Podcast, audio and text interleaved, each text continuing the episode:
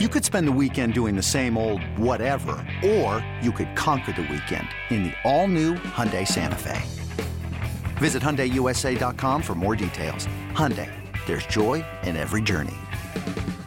This A's Cast download is brought to you by Linksoul. Check out their spring collection. Go to linksoul.com and by Nest Bedding. Love where you sleep. Go to nestbedding.com. This is A's Cast Live, your comprehensive look at the Oakland Athletics. And the pitch is swung on, hit the right field, hit deep. Whitefield going back at the track over his head and over the wall. Do you believe that? And 29 other MLB clubs. Ramirez with a drive to deep right, away back, goal! Go oh, hey, hits a bomb out there by the Rocks. And boy, oh boy, this third inning is now showtime. It is a Judgian blast. All rise. Here comes the judge. Join us as we take you inside the baseball universe from humidors to spin rates to game changing moments. We have you covered. Spend your afternoon with us next from the town, only on A's Cast Live. Here's Chris Townsend. There was a great question that was thrown out there that I, I saw. Is when you were a kid, who were your favorite first baseman? And that tells you your age. Who were the prominent? Maybe, maybe you don't even have to say who your favorite was because everybody's a homer. Who were the prominent first basemen when you were a kid growing up? And that will tell you your age. Because first basemen tend to be guys well, at least in, in yesteryear, stayed around for a long time, stayed at the same position for a long time.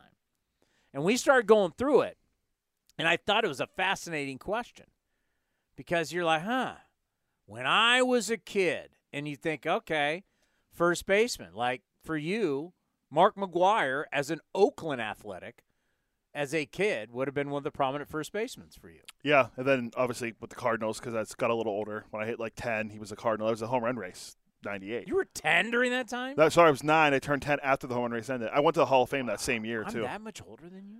Not that much older. I'm gonna be thirty five this year. I was well into my career during the home run chase. uh, just full disclaimer: I wasn't married for the first time yet then. wow. But yeah, McGuire. McGwire was. He like, said it, not me. I had nothing to do with It's that. okay. I can make He jokes did my a dig expense. on himself. My wife's in Cancun. She's not listening. Uh, she could be down the street and she wouldn't be listening. That's also very true. Um, she's an Angels fan. The for me growing up in Pittsburgh, our, the first baseman always stunk. It was Kevin Young, and then it was Craig Wilson. So of course I watched a lot but of see, NL. me as a really, really, really young kid, the Pirate first baseman was the first baseman because when I was a little kid, the big team was the. Remember, fans, and everybody listening today wasn't even alive when the A's won World Series 72, 73, 74. So don't even tell me about that. Uh, it's Willie Stargell and the We Are Family Pirates. Willie Stargell, he was towards the end of his career, which means, you know, he wasn't wasting away like Miguel Cabrera. He was still Willie Stargell playing in the World Series in 1979. So, like, the first big first baseman I remember as a kid was Willie Stargell. I'm curious how old was old man? Will- How He was old like was Pops? I, I, I, Like him I, Mr. I- Rogers. All right, you ready? I'm going to say Willie Stargell in the World Series in 1979 was 39 years old. Oh wow, that's a great guess. It was 39 years old. Ah! Born in 1940. One for me. Uh, at age 40, he um he only hit 32 home runs and drove in 82. Can I get a guy that hits 32 home runs and drives in 82? Who's not? I mean, he was 39 years old and did what? 39 years old, played 126 games, hit 32 homers, drove in 82, and hit 281. And had a 904 OPS. It's pretty good. Pops from uh, Al- At Alameda, right? 39 years old. He has some relation to. Uh, yeah, he went to high school in Alameda. 39 years old. Why can't we have that? When's the last time we had that? What a first baseman did that? Matt Olson? He hit bombs, but he didn't hit. He didn't hit that kind of average. Uh, McGwire. Giambi. Oh yeah, yeah. Sorry, Giambi. I was thinking. mm, I was gonna say I almost said Brandon Moss. Now, if you say Giambi's that first baseman and I played against Giambi, I'm gonna be pissed. Giambi, you're not that young. You're not that young, but I was. Well, he's a- so he- we start going through like mine, and it's funny. Mine are I have the list. yeah, mine are. They, I mean, so from Stargell, because when I first start really remembering sports, uh, is 79. 79 is like the, the year that I first. So, like, the Raiders were my first Super Bowl party in 80, uh, Raiders, Eagles. So, it's like Pete Rose, Rod Carew, Steve Garvey, right? It's these guys. Then here comes Don Mattingly, right? Uh, what? Cecil Cooper was a brewer. He was always in the All Star game. Who am I missing? Keith Hernandez, Keith Hernandez was a Cardinal before he was a Met. Jack Clark. The Ripper. People forget about the Ripper. Jack the Ripper was a pretty was it was pretty hit a lot of bombs back in the day. But Pete Rose, see, I P- Pete Rose was not Big Red. Pete Rose, Pete Rose was off the Big Red machine by the time I. I mean, Pete Rose was a Philly, winning the World Series in 1980. Yeah. Pete Rose to me was always I never saw Pete Rose play out. Pete Rose was always the first. Bob Boone's dropping the ball at the dugout, and there's Pete Rose getting it. I mean, that's a famous highlight from 1980. I mean, that Pete Rose to me was a first baseman. I mean, some of the ones for me, uh, we mentioned McGwire already. Uh, Giambi. This is before Giambi's a left. This is after he was a left fielder and third baseman. Uh, the big cat, Andres Gal- Galarraga. He was never a. He was big, but he's never a big first baseman. Uh, Jim Thome. Jim Thome was a big deal. Jeff Bagwell. he's a Hall of Famer. Yeah, Jeff Another Hall of Famer. Yeah. Carlos Delgado was pretty good. Yeah, he was a really good player. Todd Helton Yep. and Richie Sexson, No. and then Albert Pujols, obviously. Who? I'm not going to say Sean Casey the mayor. You mean the guy they were sending the juice balls to so he could wow? just allegedly I mean, we allegedly special balls were being sent to St. Louis at the end of that run. I'm just that's what that's what's been thrown out into the universe and your generation loves to say I saw it on Twitter. It's true. Uh, by the way, I looked up 2003 All Star Game. Albert Pujols was a starter in left field. No. he was not voted in as the left fi- He may have got put there, but he was not voted in as he was on the ballot as an outfielder. Pretty sure in that game, Todd Helton started at first base.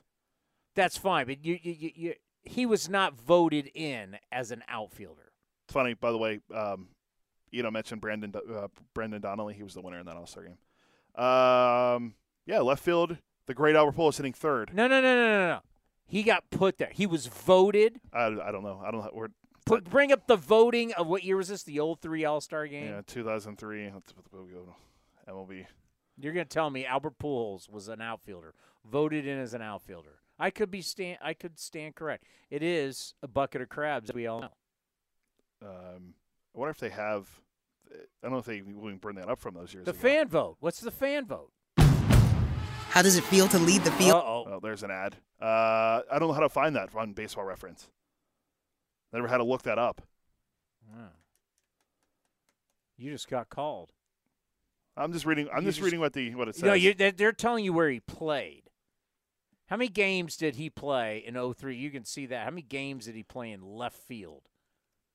Let's find out. I know he played. He played some third base too when he was Because he's the Ted. They always compared him to Ted Williams. He's the Ted Williams now, left field. Let's see. Ooh, wait a minute. Was McGwire was McGwire still there? No, McGwire was gone. We're talking about 03. What year was McGwire's last year? It was right around that time. Um, yeah, I think he was gone though. Uh, hold on. Let me let me get to Pujols. Get to his great defensive career. Uh, in 2003, Pujols played. Uh, he played 113 games in left field, so he might have been voted in as a left fielder. How many did he play at first? In 03, 62. So who was the Cardinals first? Was was it McGwire? Oh, you just shot me down. So I mean, I c- couldn't. Was it really? Oh boy. No, nope, it was not McGwire. It looks like, unless that was wrong. The answer was the great 35-year-old Tino Martinez was the third base. Tino the. Bambino. he was the first baseman that I year. do not remember him as a Cardinal. hit 273, hit 15 home runs. I mean, I mean, look at this lineup. I mean, Edgar Renteria hit 13 home runs and drove at 100. Then it was Scott Rolen, Hall of Famer, 28 and 104. Pujols, 43 and 124. Jim Mev- J.D. Drew. Oh, JD. Drew- Oh, yeah, Edmonds hit 39 home runs that year. It's like a good Cardinals team. They only won like how many games? They won like 84. I mean, I, Sorry, 85. I, I can I make one statement? Uh, I, I I drug test that whole team. By the way, do you, do you see how much you forget about the steroid era? Uh, All of a sudden, you look at baseball reference. Oh, look what he did. Uh huh. Yeah, yeah. Because Jim Edmonds was really a 39 home run guy. Actually, was that Edmonds' best year power? I know he had some years where he had some power, but I don't know. Yeah, everybody had power. You, you you don't remember that era? what do you mean? Edgar Winter drove 100 and only hit 13? I mean, you don't remember everybody had power? Oh, whoa. He, I mean, Edmonds at 25 hit 33 and drove 107 as a California Angel. Yeah, 25. How old was he in 03? Uh, he was 33. Uh huh. oh, wait. Whoa. Next year hit 42 drove Oh 111. yeah, uh huh. yeah. And Mark McGwire hit se- se- hit what 70? McGwire hit 70 in Yeah, 1998. right, yeah, he hit 70. Hey, Barry Um, Bonds never hit over never hit over 50. Then he miraculously did it in Yeah, you're right. You're yeah, yeah, you're right. He was he never tested positive. You're like some of the bad callers on KNBR. He never tested positive. McGwire's last year was 2001 at age 37. He hit a whopping 187, but he still hit two, 29 home runs in 97 games. All right, well, when we got Katze, Four. We got plenty of time. Okay. I want to get in because I, I talked about this briefly with Eno. And I found this on talking about fantasy. So usually the fantasy stuff really doesn't bring you nuggets to use for the show. But it was fantasy talking about pitchers on the shelf. 12 of the top 50 starting pitchers on draft day are currently on injured list. On injured list. Three of them, Robbie Ray, Jeffrey Springs, and Luis Garcia, are out due to Tommy John. And you just start thinking about it. The amount of guys that are hurt.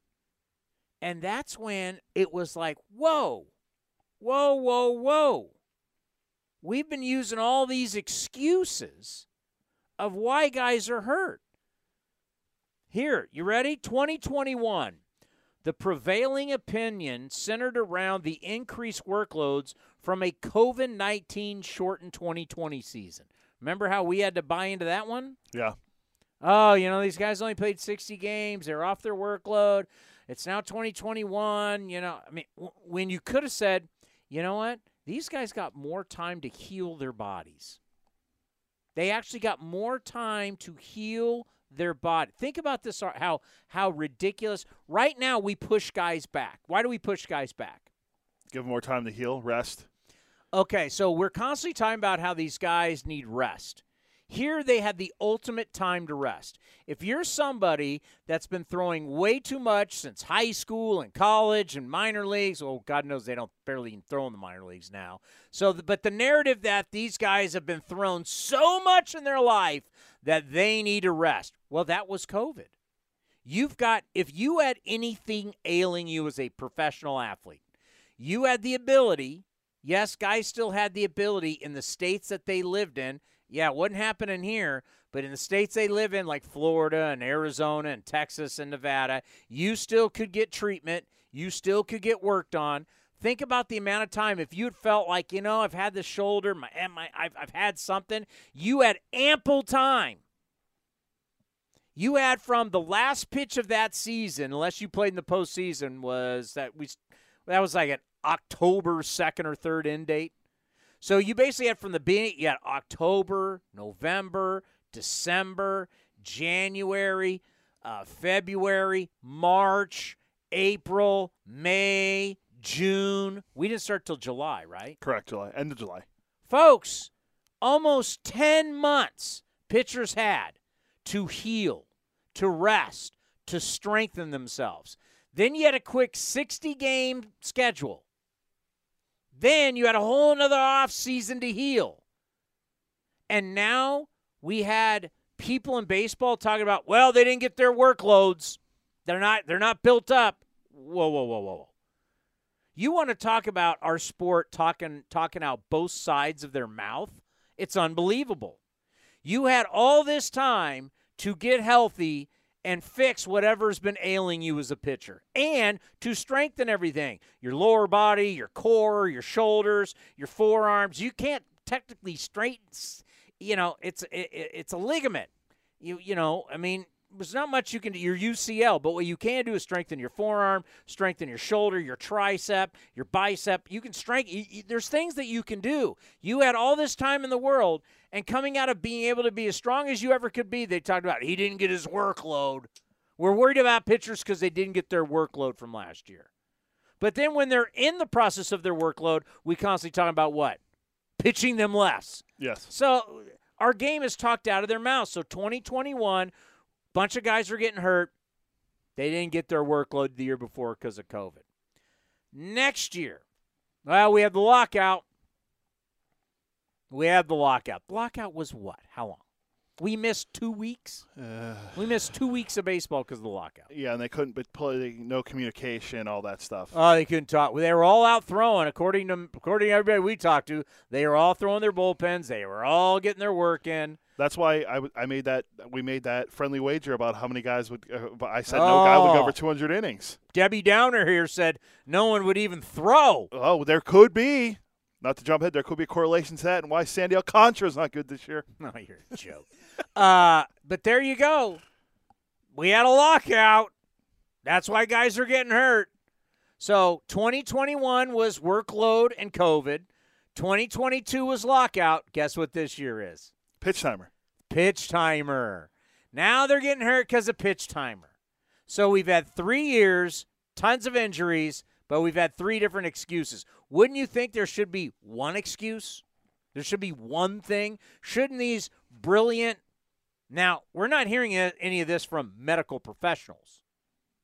We're not hearing that, even though David Forst is a doctor. I was going to say, we do have a doctor on staff uh, yes. uh, in the front office.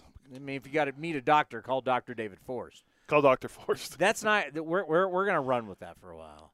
Yes. Uh, doctor? Is there a doctor? We need to get some drops about doctor. We should just have that. I should have that clip ready on top of his. He gets on base. He gets on base. But yeah, we've had three years of an extreme amount of injuries, and we've blamed it on three different things. But we never blame it on the one thing that is happening. Yeah. We're pushing the human body to limits it's never been before. The velocity. And everybody is pitching like a closer. Everybody's coming in. Starters are pitching like closers. I'm giving you my very best from the moment I get out there. I'm giving you all I got. I'm giving you my best breaking balls. I'm giving you my best fastball. It is I'm I'm giving you everything I have for four, five, maybe six innings, and that's it. And guys' arms can't take it. The human body can't take going full bore every single time. And what they don't tell you is a lot of these guys are going pretty full bore in their bullpens too. So you're pushing the human body. So I'm not buying it's COVID. I'm not buying lockout, and I'm not buying pitch timer. Not buying it. Well, we saw we saw where we talked about a little bit. I think it was last week where the amount the velocity in the game has tripled since 2019. Like the amount of guys that throw over 100 miles an hour. How's that possible? It's unbelievable what's going on. And now that's all it's all it is anymore. When especially coming around the draft's going to be in like 2 months. And what's everyone be looking for? Who throws 100 miles an hour? And the the radar gun. You mean not who gets outs? No, they don't care not about who outs. can go deep in games. It's about who throws 100. Not who can pitch, not who has who not who has you know one thing they used to talk about multiple pitches that they can throw for strikes and for strikeouts. And that doesn't matter anymore. No, it's all about who throws hard and who has a good fastball, and who can throw the who can throw the sweeper or the slider, and that's even worse for you with the, with the, way, the way you're torquing your arm like that. Um, I talked to my friend who's a doctor about this. I will not say what team he works for, but on a part he's a doctor. He helps out, and we were talking about this like he's like the he was telling me about the velocity, but I said, dude, like look at how many guys are getting hurt from throwing so many sliders and breaking balls. More that more breaking pitches are being thrown than ever before. And we're seeing how many more injuries. We're seeing so many more injuries every year too. The manager of the Arizona Diamondbacks, former Oakland Athletic, Torey Lovullo, joining us here on A's Cast Live. Always great to have him. As we've been telling people all this time, whenever we have him on, we, we give everybody the option to stream audio or be on video since we basically made this a TV show, has always requested that we're on video. For sure. My man, how are you? I got a face for video, 100%. Ace fans love you. Don't worry about it. I like to get the beard. It's been going good, huh? Yeah. I'm, I'm trying to look a little rough, like, you know, upgrade the image to a tough guy. You know what I mean? Well, I'm going to tell you this. as we were down spring training and we were doing all of our preview stuff, mm-hmm. And we were talking about the t- who's going to win this and who's going to win that. I said I have one surprise team in the National League, and I was looking at what the Snakes were doing in the second half of last year, running wild, and we got these new rules, and you got all these all these kids that are super athletes. Will you admit? Cody, tell him who was my my surprise team in the National League will be who? The Arizona Diamondbacks. Oh, like, hey, boy, he really queued you up for that one. You had had to go there. Can you imagine if he said like, I don't even know the the, Dodgers? Mi- the Miami, the Miami Marlins? You'd be like, oh, bummer. Wah, wah. Uh, listen, I appreciate that. The Mets and the Yeah. highest payroll. What? Yeah. You um you've always given us a lot of love. Yeah. I appreciate that. Uh, we had some lean years here. We had some really lean times. Uh, but we knew you're right. At the back half of last year, some of our younger prospects had been percolating, and, and uh, they got up here and they performed. They did their job, and it started to translate. We felt very good about this offseason, but it meant working and, and still teaching and going out there for them every single day. And we're watching the improvements right now. It's been a lot of fun for us. Well, I remember the interview that we did in 2019 down in San Diego at the winter meetings at the Manchester Hyatt, where we talked so much about the culture of the Arizona Diamondbacks. Every single day, what it's like to be in that clubhouse, what it's like to be on the field, winning all the little things, teaching these guys. And yes, there could be some rough moments, and you went through the rough moments, but you talked about building a winning culture, and you have. You have to be proud of yourself, your staff, and the organization for what you've built and the fact that everybody believed in it and it's come true. Yeah, I appreciate that. Thank you very much. You remember Um, that? I do. I totally remember that. Um, culture is important. Uh, I, I think when you go out there and, and it's a cohesive unit and they believe in the same thing, and culture is really about bringing people together for one common one common reason, and that's to go out and win baseball games and, and just push forward daily. So um, it's like starting a new business, right? You take a chance and you, you do things and say things, and you wonder how somebody's going to respond to it. You back it up with some some good thoughts or ideas, and the next thing you know, he's talking about it, and that's kind of what what's going on. You know, we we have a couple words in our culture that you don't use every day. It's love, trust, commitment, and effort. Um, you use you say love in the in sports, it throws people off. But you know, I was watching the Super Bowl when the Rams won the Super Bowl a couple years ago. Every single player, uh, I think McVay was mic'd up. They went up to him, hugged him, and said, "I love you, coach. I I really love you." And I think that's where it starts with us. When you when you talk about building something special, it's got to be really deep inside of the heart Love, trust, commitment. and effort. You know what I didn't hear there? Weighted runs created plus, OPS plus, uh, O swing percentage. All the data does matter. It does, But yeah. we're dealing with human beings, and that there, there, there, there's something about human beings coming together. It's more than just numbers. Absolutely. Um, I, I, I love the data. It shows up and it's real. It's a real thing. But at the end of the day, when you walk into the into the batter's box, there's a that's a human emotion and uh, that's controlling what you're doing and making making sure you believe that you can do it. And when you have a when you have an army of people that are backing you and talking to you and, and, and you build trust and relationship with, you're going to go up there and feel like you're not never alone. And I know the same thing. I'm not wasn't a pitcher, but I've learned a lot about pitching. I'm sure the pitchers feel the same way. Every time they throw a pitch, Brent Strom and Dan Carlson are with them and executing with them. Brent Strom, when I was growing up in San Diego, the old San Diego School of Baseball, Brent Strom was one of the owners, Alan Trammell, Tony Gwynn. I just think how this guy has been around forever, and no matter where he goes, all the pitchers get better. It's Yeah. insane. Yeah, you know, and I'll tell you what, it starts with the relationship, and he, he bond, makes a bond with these guys, and uh, he's a pitching guru. He's got ideas and thoughts. That it's just they're bouncing off of off of his mind and his mind all day long, and he comes together with his group of, of teachers, the other pitching coaches, and they have a good idea to how to make people better every single day. And you're right, it's not it's not any mystery that where he goes, success follows. So when I think about young players, because we're now dealing with a lot of young players, you've done with it. You've done it for years. What is the key? They're going to take their lumps. There's going to be the issues. There's got to be times where you pat them on the back. Other times you got to kick them in the butt. Yeah. But what really is the key to helping young players get better? Um, always being there for them, being accessible, um, you know, providing answers. I think one of the things we really believe in is that I ask the coaches to have good content. And I encourage the players to ask why. When I was told to do something when I was a player, it was you did it or else you were out. And I just felt like it wasn't the most creative way for me to go out there and perform. Players are smart today. They're they're on an information highway. They understand exactly what's going on every single day with them, around them, their friends, their colleagues, and you better find out why when you ask them to do something. Young players are pretty pretty pretty intelligent today. Uh, you know, and, and, the bottom line is we got to go out there and execute as, as a unit. And when we do that, good things happen. And you look at your division, kind of sizing everybody up. How do you feel about it? Um, I feel really good. Uh, I, I, know that the Dodgers and the Padres are there. The Giants are always very, very um, uh, lethal. They're they're capable of winning, getting on, winning a lot of games, getting on a, on a, on a, on a string of uh, good moments. And uh, you know, I don't want to discount the Rockies either. They have a huge home field uh, advantage up there, and um, we just know we got to take care of our business. I'll tell you, the biggest transition for me and us, and what we're talking about now is the weight is on us and what's happening in our dugout. At times where we were young and making a lot of mistakes, we'd look across and say, "Oh my God, we're playing the Dodgers," or "Oh my God, we're playing the Padres." Now it's like we're in our dugout we're playing our game against the Padres or the Dodgers or the Giants, and I think our guys are growing up and they're maturing. And it goes back to, to, the, to the main thing, you know, being able to ask why, build that relationship, build that trust, build that bond. It's a pretty impressive unit that we have over there in that in that dugout. We we we've known Corbin's going to be a superstar. We've been reading about him, right? Right, all the mm. prospects.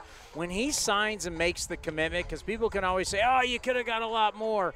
What does that do for your franchise when he signs for the money that he did and he said, you know what, I'm all in?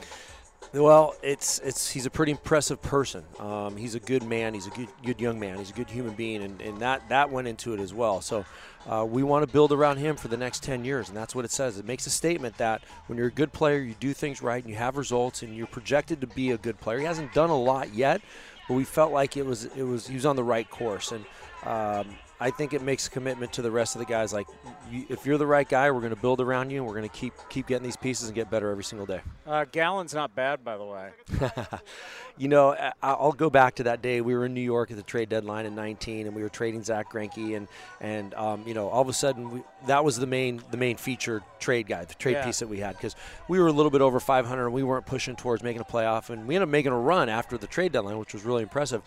But there was a small little trade that took place. It was Jazz Chisholm for a guy by the name of Zach Gallen. It, it was very underwhelming and kind of under the radar. Good trade for us. I think about this stadium.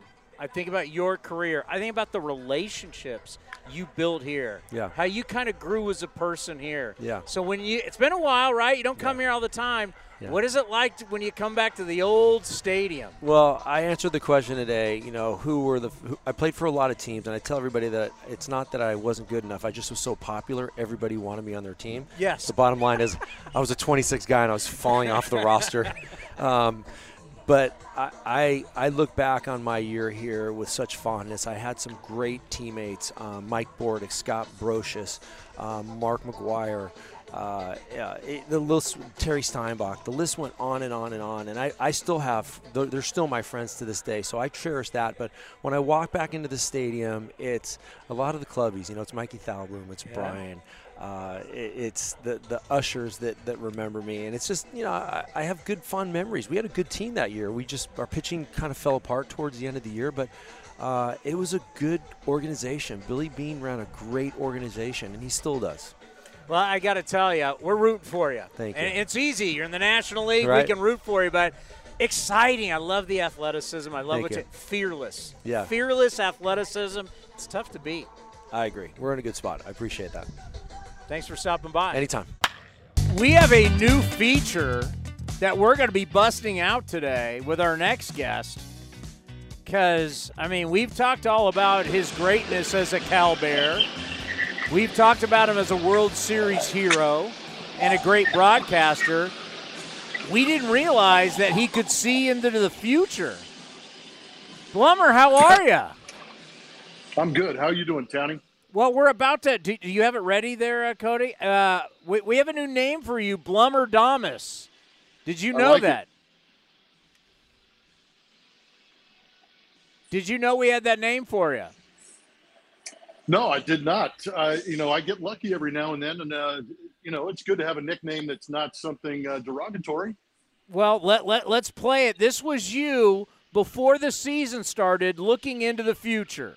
I, I mean, maybe for the first month, month and a half, two months, maybe you can argue that a little bit because you know you're going to have. I, I, know you're kind of hinting at the Altuve situation with the WBC breaking the thumb, having surgery, you know, coming back and re- rehabilitating that and getting that swing back is going to be a little bit longer than maybe we, we expect. Uh, Michael Brantley was scheduled to be ready opening day, but had some issues off the field that he had to take care of, so it kind of pushed his start back a little bit. Yordan Alvarez just started hitting. Can he be ready on opening day? And then you've got Lance McCullers Jr. Is when's he going to be able to come back? So yeah, if you're going to look at this and, and maybe say there's an opportunity to kind of take advantage of the Astros, I wouldn't say knock them off that AL West throne, but I would say if there's an opportunity to take advantage of the Astros early on, this, you know, April, May might be those months where you can, if you can, jump out to a little bit of an early lead and uh, try and take advantage of them not being at full strength because they are going to open the season with some key pieces on the shelf.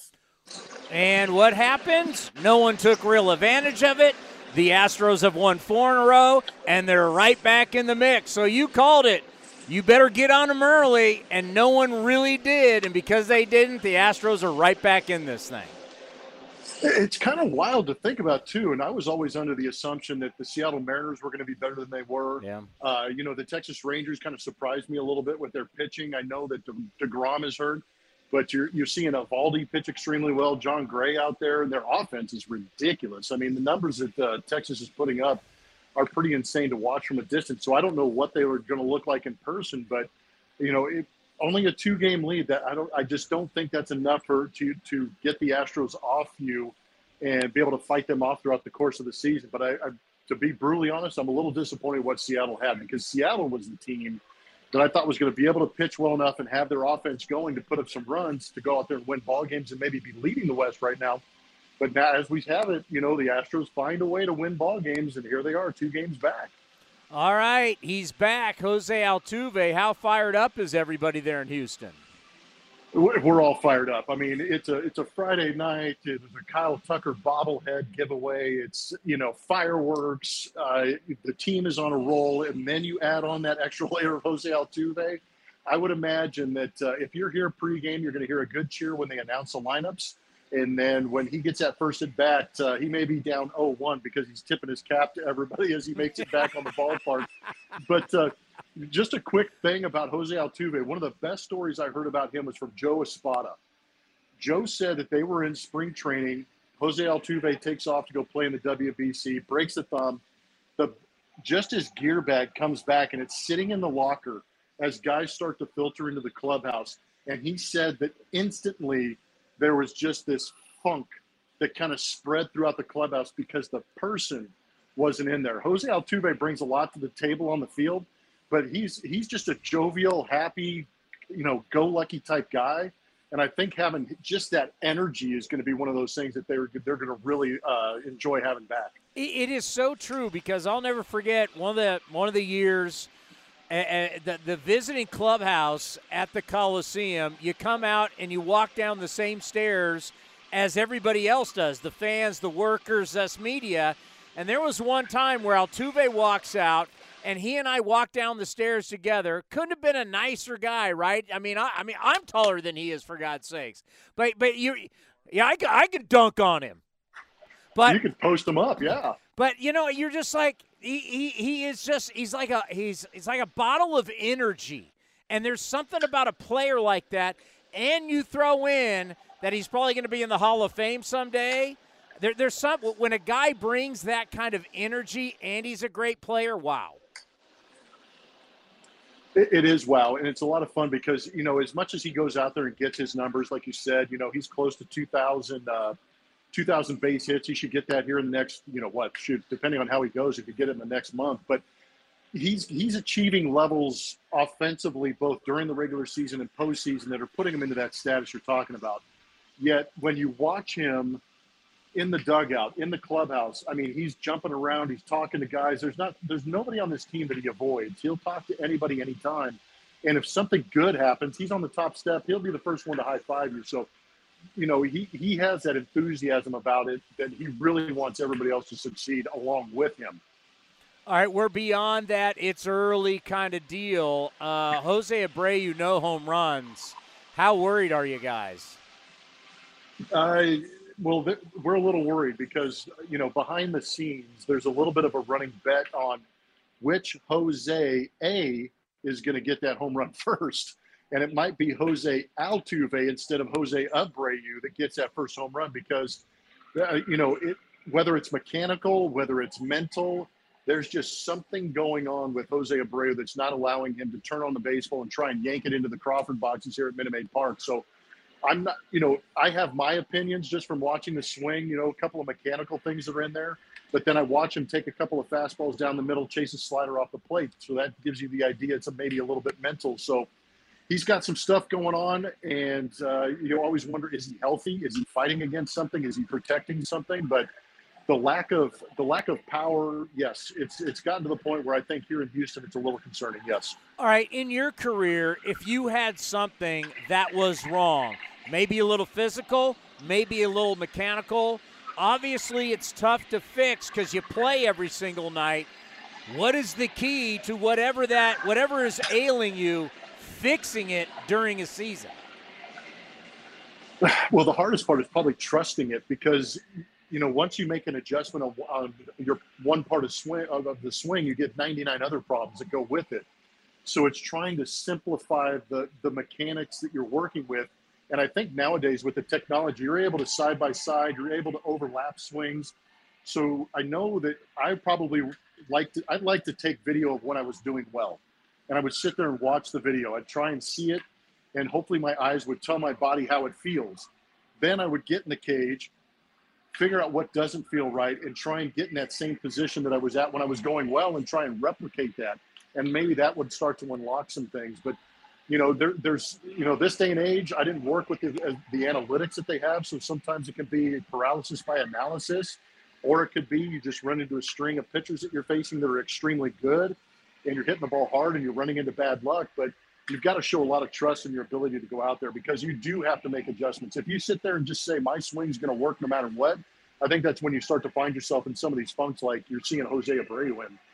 You know, there's that statement of there's there's your feels and there's the reels. There's things that you're feeling and there's things that really are going on. But if you're going good, it doesn't matter, right? But if you're not going good and it feels good, but it's not going good, so the feeling and what it looks like are two different things. Man, that's when you're like, where do I go? What do I do? Yeah, you you are you are virtually inside my head when I'm on the golf course right there. Feels versus reels. yeah, man, I'm like, dude, that swing felt great. Why am I in the trees? yeah, when you square it up and it's hooking, you're like, what? I, I squared it up. Like I hit that right off the club face. Little my club face is completely shut, but hey. but hitter, hit, hitters and pitchers go through that. Oh yeah, Oh, I would. I can only imagine. I mean, and you see it with guys who, uh, you know, some of those high command guys that want to stay on the edges. They, you know, they develop that one release point where the pitch is coming out nicely and it's hitting the spot that they want. And I mean, it's almost even worse for some of those pitchers because you're off just a tick, maybe a, you know, a couple of centimeters, and all of a sudden that ball's reacting in a way that you really don't want it to. And you got to get back there. You got to start to get that, you know, turn the you know, adjust the reels to the feels and get to get back on the feel of the baseball. It's not easy, man. This game is hard. You know, I think about the adjustments, and it's one thing that the Astros have always been good at. I mean, you can go down the line, Garcia with Tommy John, McCullers with the elbow, Urquidy with the shoulder, Brantley still out, Abreu's not hitting home. I mean, it's like no matter what you throw at the Astros, they always kind of ah, we'll figure it out and keep winning. Why do you think that happens? Why does why is this organization able to do that? I, I, truly believe that it's because they've developed an idea of winning, and I think they've developed an idea of of not doing it just on sheer luck or doing it on sheer, uh, you know, ability. I think it's it's a mentality for these guys. We all obviously know that they've got a chip on their shoulder for for reasons of 2017 or whenever you know was going on. So I think that they have this little you know, this idea that they have a little extra bigger chip or an extra chip on their shoulder that they want to go out there and prove everybody wrong.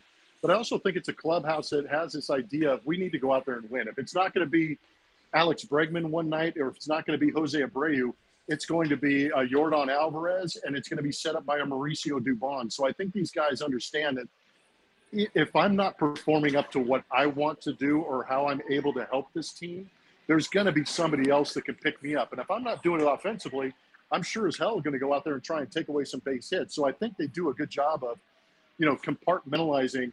Okay, my swing isn't where I want it to be, but you know what I can do? I can go out there and play, a, you know, a hell of a defense and pick my pitcher up. Somebody else will pick me up on that end. And when my and when Yordan's not going well, maybe I'll be the guy that steps up that day. So they really do a good job of doing this as a team, and they've really developed a culture here that says, you know what, we've all got the same same uh, name on our front of our jersey. We might as well all go out there and fight together, and that's exactly what they do. They have no no other idea on their mind other than winning. I know you got to go do TV, so let's end on this one. Uh, obviously, the, yep. the Chicago White Sox mean so much to you and your heart and baseball, and what that city uh, has meant throughout your career to you they were, you know, you, you look at just the past couple of years' expectations of what they were supposed to be, bad once again. Just how, how do you view the situation going on on the South Side once again? You know what? I, gosh, I really thought Pedro Grifol was going to be able to turn that thing around. Uh, I, I, don't know. I, I, really don't know. I think there, you know, there's a little bit of an identity crisis for their hitters. I'm not sure. You know, they've got good, talented guys, but they just don't are they a team that controls the zone? Are they a team that goes out and smashes home runs? Are they a team that's going to work on base and get those big hits in uh, RBI situations? And then their pitching side, you know, I don't know. That place is in some serious turmoil. I'm not sure how to turn it around because, like you said, you just said, when you look at these guys on paper for the last three years, yes. how are they not winning the American League Central? I they on paper they look better than the uh, Guardians. They look better than the Twins. Uh, they've got depth. I think, you know, hopefully when they get Crochet and uh, Hendriks back in the bullpen, they can protect those guys. But it's crazy to look up and see a Lance Lynn with a five or six ERA. Dylan Cease is getting batted around. What, you know, why is that? And how do you correct that culture? And uh, as much as you can't, you can't put analytics to culture, but there's something in that clubhouse that is just not functioning right. I, I can't put my finger on it, but it's amazing to watch them not play to the level that they look like they should be. Well, the great thing is this is the first game between the A's and the Astros, so that means we're going to play a lot more later in the season. We're going to bring back Blummer Damas later in the year, and we're going to take a look into the future for Cal football this year in the Pac-12 oh. conference. That's what I'm talking about. That that that's going to be crazy. It's not. It probably won't be as positive as most people want me to be. I don't know. Blummer Damas. We'll just have to wait and see. You were you were yep. de- you were dead right on. You better get the Astros early because if you don't, they'll be back. You were dead right. It, it's. I'm just glad that I've been in this game long enough to get something right. Well, you are the best, my friend. You know how much you mean to this program. We always appreciate it, and uh, we'll talk to you soon. Be well yeah, trust me, the feeling's mutual. I love coming on with you guys. Telling you're the best, and I appreciate the opportunity. Go Bears, and I'll talk to you soon. Take care, buddy. The great Geoff Blum, one of the first biggest stars that joined us. Bob Melvin said, You got to get my guy on. And he came on. And then, of course, we switched this to video, made it like a TV show, and the great success. Uh, we appreciate everybody that supported us from the start. And Gonzo, you supported us from the start. And I always want to say thank you for that because uh, a big name coming on for us was was great. Well, I appreciate it. I don't know so much about a big name, but oh, I'm just on. just a pleasure to be out here with you guys. Now, obviously, you starred for the D-backs and Torey Lovullo. We love him as a former athletic. We've had him on for years, and it was something I was talking about at the end of last season. Like all of a sudden – the D backs figured out, man, we can run on everybody, we are so athletic. Then they changed the rules, and I went, you got to watch out for these yeah. guys. And we're seeing it. Second place to the Dodgers. Yeah, I, I think this year, you know, last year was a kind of a cutting our teeth type of year for a couple players.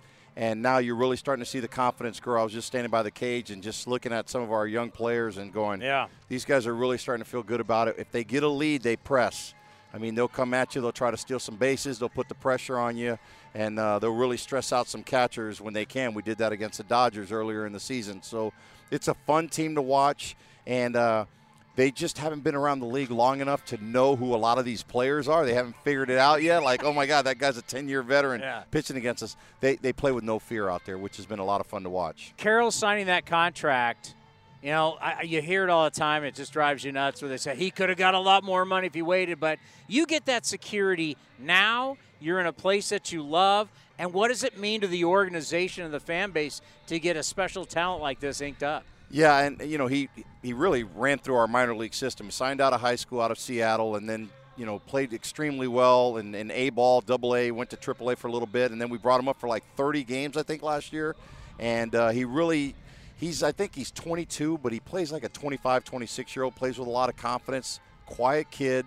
Just goes about his work each and every day, and he's a guy that uh, our organization felt like we can put as a cornerstone and build around him. And it's been a lot of fun to see him go out there and play. And we were talking about uh, Dominic Fletcher is, a, is an Arkansas Razorback. We got a Razorback. We are talking a little SEC. I mean, out of nowhere, he's hitting 429, two bombs, 13 RBIs. I mean, kind of carrying the team out of nowhere, 13 games. Yeah, he's played extremely well, and we know his brother with the Angels plays real well here against Yeah. the Oakland A's. So, Dominates us. he's like Babe Ruth. so, so we're hoping it kind of rubs off here, and the and the family thing just kind of Yeah. sticks together here. But uh, he's been another great, you know, player. I think for him, the confidence builder was him playing in the WBC.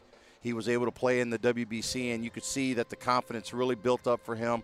And when he came to start the season, he got out of the gates well, played well, and I mean, he's done everything we've asked of him up here in the big leagues. Think about your career as a defensive player. You're a great defensive player, but teams that put pressure on you. I think Ketel Marte, I don't know, was it Saturday or Sunday, scored on a wild pitcher pass ball against the Giants from second, Second base, base. yep. I mean, it's like always putting pressure on the defense. What's that like, outfielder, infielder, when in the back of your mind you know, man, these guys, they're gutsy, they're fearless, and they're going to run on us. Yeah, it, it, it gets you a little more tense out there on the field. You don't want to make that little mistake. If you bobble the ball or anything, they're going to try to take that extra base on you. And like I said earlier, if, if we get a lead early, that's when they really get loose out there and really start to play our outfield play with all our young guys out there. They can really run it down. That's been a lot of fun, a lot of a lot of confidence for our pitchers when they have those guys.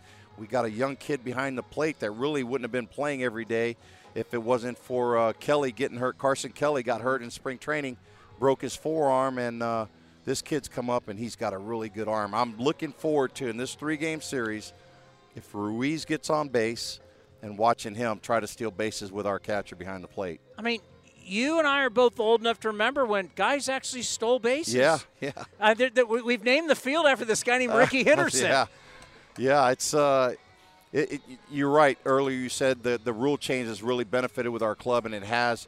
We were running extremely uh, a, a lot earlier, and then we've kind of backed off a little bit, kind of like resting our guys. We get some leads and stuff, but I think now you're going to see them start to press again. Especially, you know, we're playing a team that uh, you know hasn't fared well in the in the standings.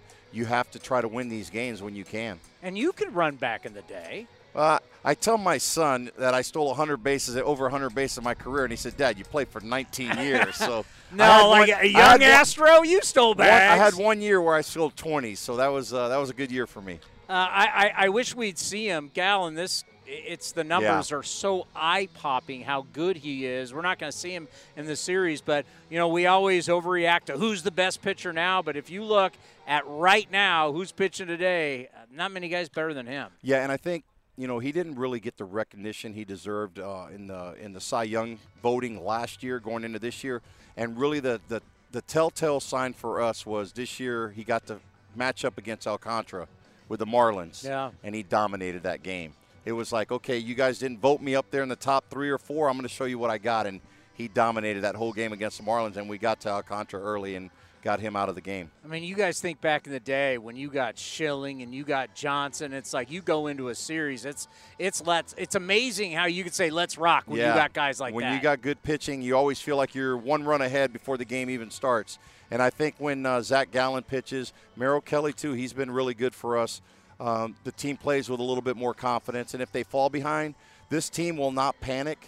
If they're behind a run or two, they just kind of peck away a little bit, and they'll try to get one or two back. And then if they get the opportunity base loaded, then that's when they try to strike. You know what? I remember during COVID when we were just having the 60 game season. that before that, well, we had to figure out stuff to do, right? So we started honoring the 72, 73, 74 teams playing those games. And then we brought on, on Bob Melvin, and he talked about you guys in Arizona were doing the same thing with the 01, reliving the playoff games and the World Series games. What was that like years later to see the games, hear the games, and have that city a buzz again talking about what did that feel like? Well, it's incredible. I mean, now here we are. You know, that was 01, 22 years later, and you you know you're still talking about that championship. As a player, when you win one, you think you're going to do it again and again and again. And I think uh, you know now that my career is over, you you learn to really value that time and cherish it. And uh, you know, we've had some good, you know, the Phoenix Suns and you know the other teams in the Valley, and you guys have it here, you know, with Golden State and them. You know, you win a championship and you go, oh, we're going to win it again and again and again, and it really doesn't happen. So when you have those opportunities and you have those winning teams, you really got to cherish that moment, especially as a player, because you don't know how many chances you're going to get. Never gets old seeing that hit, does it? No, that screaming line drive. roped. I'm, I'm it was roped. I'm glad they don't have VCRs anymore. so when I tell, you know, I go to talk to people, I go, man, that was a, you know, off the hands, but it was a line drive out the left center field. So, but uh, you know, I'll take it anywhere I can get it. I mean, 57 home runs that year, and the biggest hit of my career was a bloop. You know, that's why I always laugh at these guys when they look at, you know, uh, you exit, know, velocity, exit yeah. velo. They're all my exit velo was 106. 10. I go, but it was a, an out. Give me like a 72 mile an hour dinker right there for three for four or something like that. I'll take that all day. Well, you're going up against arguably the greatest pitch of all time that always bored so much on lefties and the firewood and all the bats he Yeah. broke just for you to get enough on that to get it past the infield to win the game. Yeah, and for me, you know, he struck me out in the eighth inning. I didn't want to come up in the ninth and say, you know, fall behind on him. So I was aggressive. First pitch, I fouled it straight back, and I went, oh God, here it goes again. And and you're right, being a left-hander with that cutter that Mariano throws, it's like a Pac-Man. It keeps the more you look for it, it feels like the further it gets inside on you. So. Um, there was a lot of players in their careers that said every time they faced him, they did not take their A bat up to the plate because they, in their mind, it was already like you're you're beat mentally against a guy like that. But I knew for me that was going to be the last at bat of the season. So if I blew that bat up, it didn't matter to me, as long as it uh, it went down as a as a hit there. Well, you can be as humble as you want. You were one of the great players of your era. It, it was uh, great to watch you play, and I'm so glad that you're around this organization. I know how everybody loves you. Uh, the fans love you. To do some TV, to be around the team, it's got to be special. Yeah, I, I appreciate this opportunity just to be around baseball. I love baseball, and my title is senior advisor to the president and CEO, but I've been thrust upon to do some games here, Yeah. and I love it because I'm around the team and I get to uh, travel with these guys and kind of get a little insight of what's going on. And believe it or not, sometimes they'll sit down and ask questions about the good old days and see how guys used to do it. The game has changed so much in the last 10, 15, 20 years, and uh, these guys are bigger and stronger. And I look at guys now and I'm going, God, that kid's 22, 23 years old. He's like 6'5", 225 pounds. And, you, you know, when I was first coming up, my locker mate was Glenn Davis, the big bopper. who was- Big, who was- big first baseman. And him Yeah. and George Foster and Dale Murphy, those were the three home run hitters, you know, when they were, you know, in the late 80s, early 90s. And then I'm, you know, now I'm looking at guys that are, you know, 6'2", weigh 180 pounds that are hitting 30, 40 a year. I'm going, man, these guys, they can swing it. But they don't get cheated up there, and that's why you have a lot more strikeouts in the game. Well, seriously, from the bottom of my heart, thank you so much. I appreciate it, for, guys. For, for you coming on early when we start. We're, we're the number one podcast in baseball now by a lot. That doesn't surprise me. And so for you coming on early and Bob Melvin introducing us to you, I've always really appreciated Uh, the time. Thank you. I appreciate Enjoy it. Enjoy the next couple days. Thanks. Great to see you guys. Richard Lovelady is going to join us here as he's walking up. As a little a little change in schedule, as we'll have Lovelady here, and then Luis Gonzalez of the Arizona Diamondbacks will be joining us in just a little bit. As I'm sure that uh, going over meetings, charts, players, guys you may face. How are you? Welcome to A's Cast Live. Hi, thank you. Thank you for having me. So you're just in there, like so people, you know, you they won't see you guys, but the fans will filter in. They're going to watch the Diamondbacks take BP. What people don't realize is how much you guys study. Take us through, like you just guys were out here for BP. You go in for meetings. What's going on? First day of a series. It's kind of like school. Yeah, uh, typically um, right after, usually the, the last day of a, of a series, we're getting our notes. Um, PDF stuff, pictures, uh, hot charts, cold charts, stuff like that. Um, just something to, to go over yourself at home and, and do your own little kind of study, like you said.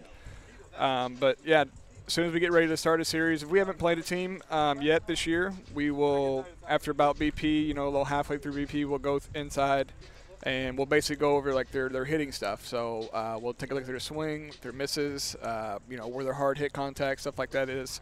Uh, just get a, a, an overall, you know, game plan basically how we're going to, you know, attack and who, who might be, you know, substituted in if, you know, they lefty lefty, you know, they might not Yeah. keep a guy in there, stuff like that.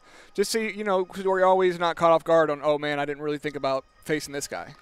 So I mean, it's always, it's always like a, you know, it's like a mind thing. It's it's like who you're gonna face. You know, you're you're expected, you know, warming up, coming in the game, who you're gonna have, you know, left, right, right, or left, right, left, whatever it might be. But that can change on the, you know, on the dime. It doesn't matter.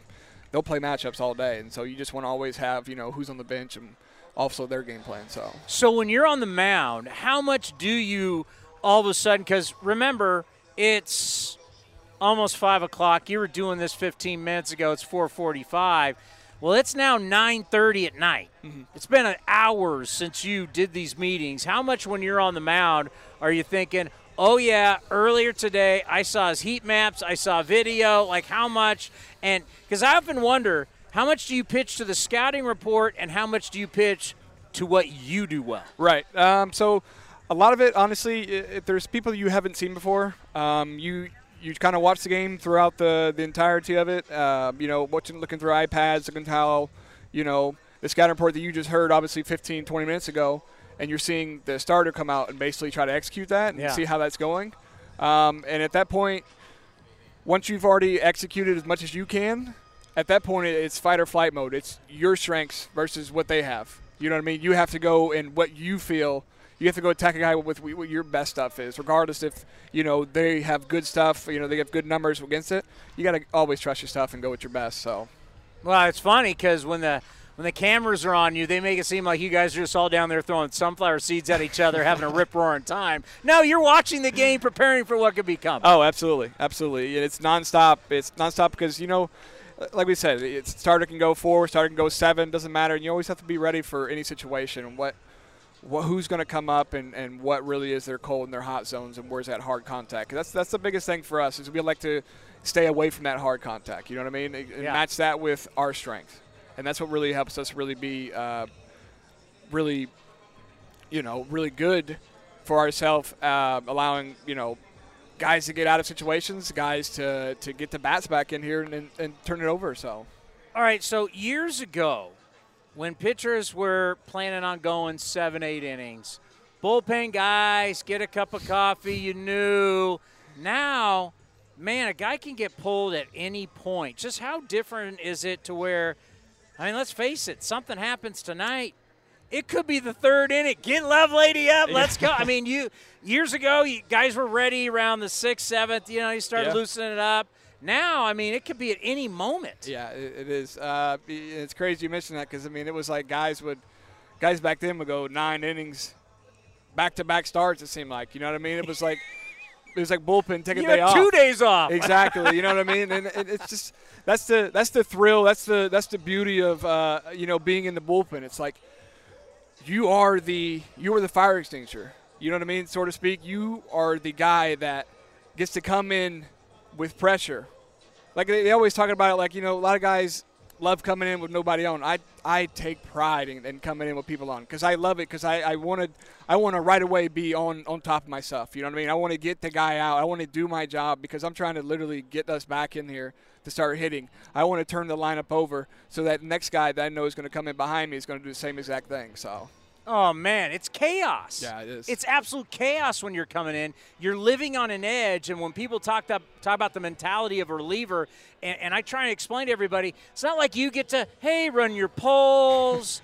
Uh, you're going to play long toss. Some guys like to throw the football. Yeah. Then you're going to, you know, you uh, no, it's eight pitches. Are you ready? Eight pitches. Are you ready? Yeah, yeah. That's that. That you know, and honestly, that's a. I think that's a, another thing that I, I'm really not. I'm not for that in a way, as far as like as pitch clock for pitchers warming up. I think that's a, that's like huge. That's an important part for us to get a feel for the mound because that mound's like it's going to give you a, you know, a basic of what that's going to be, but the whole feeling, the adrenaline, all that, that's eight pitches for me to get ready to do my job, and I don't think that should have a time at all. Cool, pitch clock during the game, sure, but warming up, that's that's important. I think that should be eliminated next year, honestly. At some point, I don't know when it's going to be. We got to do a long form because you're great at, at, at, at, at talking about the art of pitching, but I know you got to go. So let's end on this. Talk about the support that you guys have for each other on the staff. You see it down here when the pitchers are warming up. So whether it's starters, whether it's bullpen, you guys are all in this together. So talk about how you guys like a support group for each other. You know, and that's the that's the beauty of it. Honestly, it's you look over, up and down our roster. We have a couple good guys that are that are balling out right now. You know, but we don't have we don't have that big, huge name. That whole entire like, God, this guy's making a lot of money. Everybody on this team is fighting for each other, and I love it because literally no one is standing out, so to speak. You know what I mean? Everyone is literally for each other. Every every time we go out here, in every single game, every single batter, everybody faces gets out.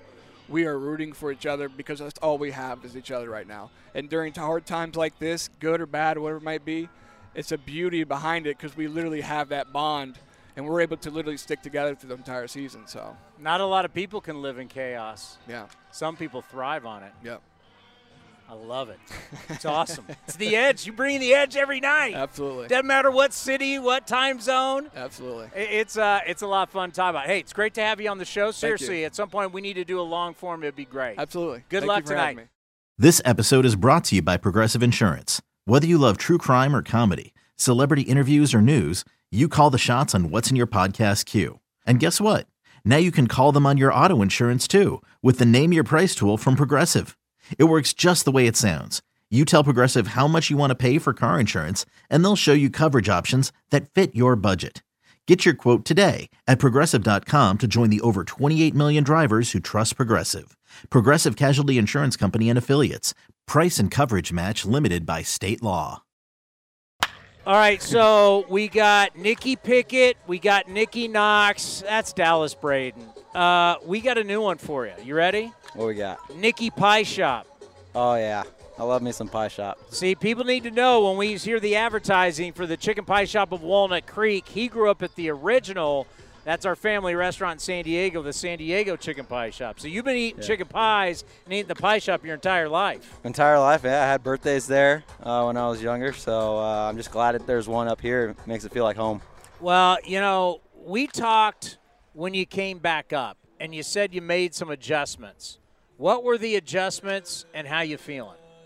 Yeah, I mean, um, I think a lot of it was just to uh, kind of feel like I can do what I do best. Um, honestly, sometimes that's just me not, you know, feeling the pressure of missing the air. You know, if I miss in the air, I think, um, you know, here like it, it gets caught, but I think I need I need that that rhythm in my swing to feel like I can stay through pitches, not feel like I have to necessarily really, really hit down on the baseball um, because then I, I'm in and out of the zone and I can't really stay on off speed pitches the way I want to. So when I went down to Vegas, uh, I thought, you know, let's just hit hard line drives, hit the ball hard, and if I miss in the air, let's not get down like hard on myself there. You know, it is what it is, and um, and you know, I think I had great success there. I think when I came back up here, you know, that pressure of needing to hit, you know, the ball hard and low. I think that sometimes kind of just got in my head a little bit. So now I'm just starting to get back into the feel of, you know, let's stay through the baseball, let's stay behind the baseball, let's hit the ball hard. Obviously, I want to keep it lower, but if I miss in the air, let's not like you know be like ah you, you, you got you hit it low. You know, no, it's okay. It is what it is. You know.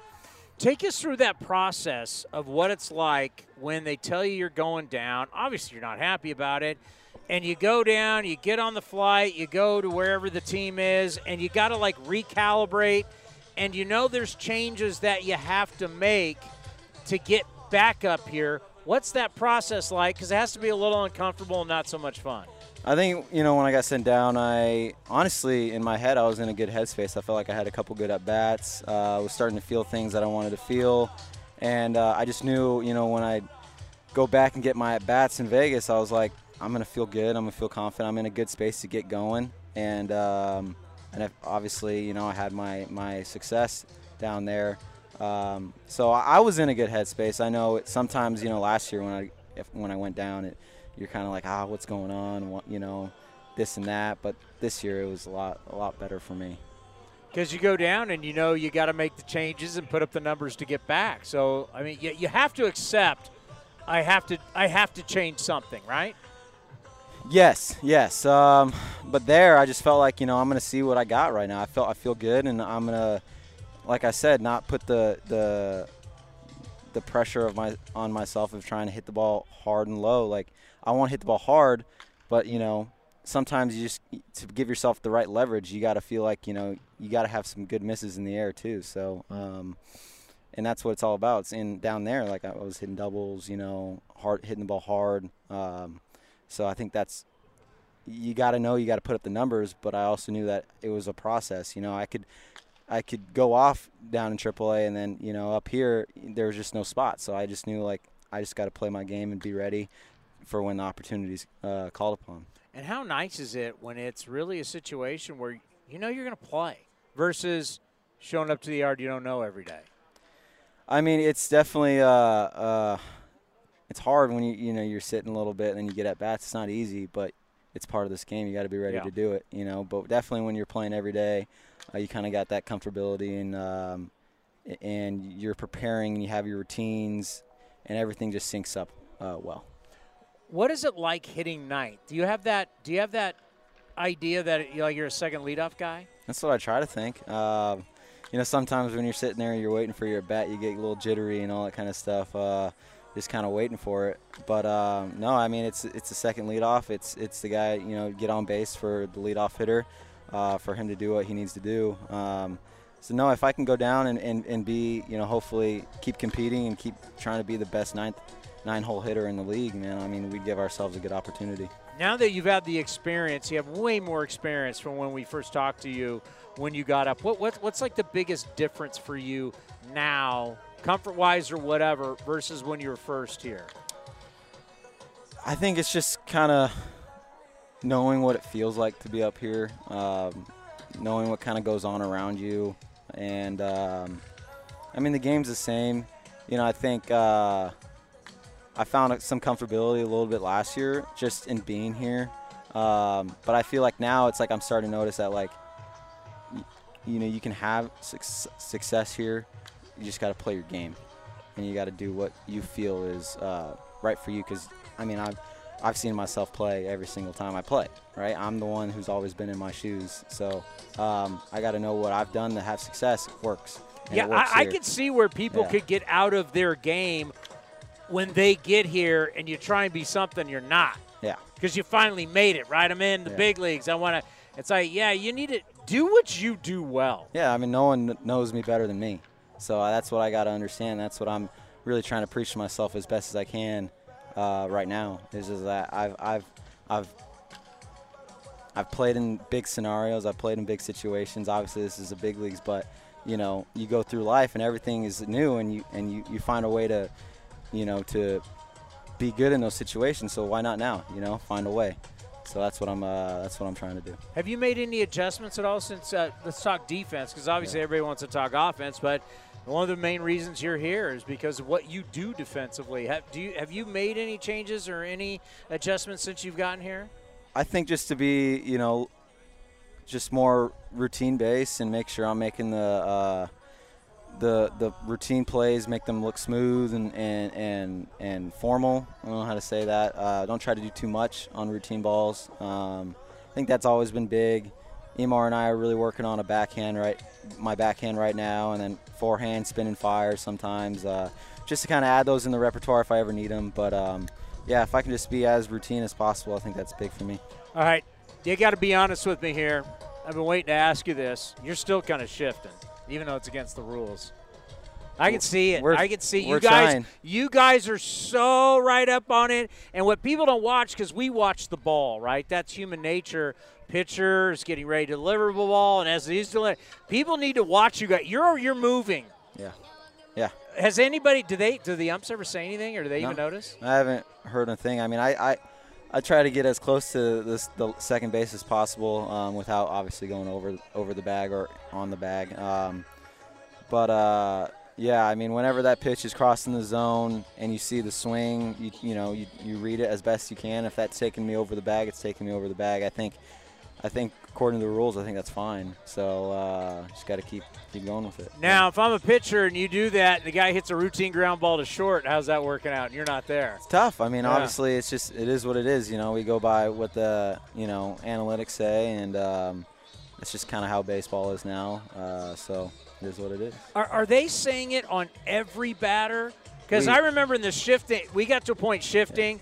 They shifted on people who they shouldn't even have been shifting on. Yeah, I mean, we got percentages, and you know, our coaching staff and uh, our analytical team do a great job at really putting in the work to see uh, where everyone's hitting the baseball, and um, so we just kind of put get put in that position, and you know, sometimes they hit you there, hit it there, you know, and it's like, wow, we took a hit away, and sometimes obviously they might just go in the hole, and you're like, well, darn, you know, like what we could have been there, but it's just how it's going right now. So it's just baseball. You're kind of, you know. Um, just kind of in those situations, and I'm uh, right now I'm playing wherever I'm told. So Okay, so we got so used to Chapman and Semien, and they knew each other so well. Uh, you obviously are going to have different second basemen. You're going to have different third basemen. Uh, Just how does that affect you when you have different guys on different nights? Um, you know, you got. I think now that we've played with each other a lot, um, with the different kind of combinations that are out there, uh, you, you're getting to know kind of where they're positioned or what what they like to do.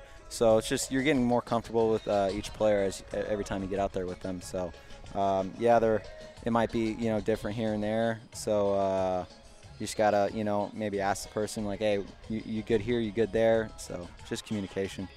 All right, so when you get back from this road trip, we're going to have to plan a uh, Nicky Pie Shop night at the Chicken Pie Shop in Walnut Creek. Why not? Why not? I love it. Do you like it, Nicky Pie Shop? Uh, as long as I get credit for it.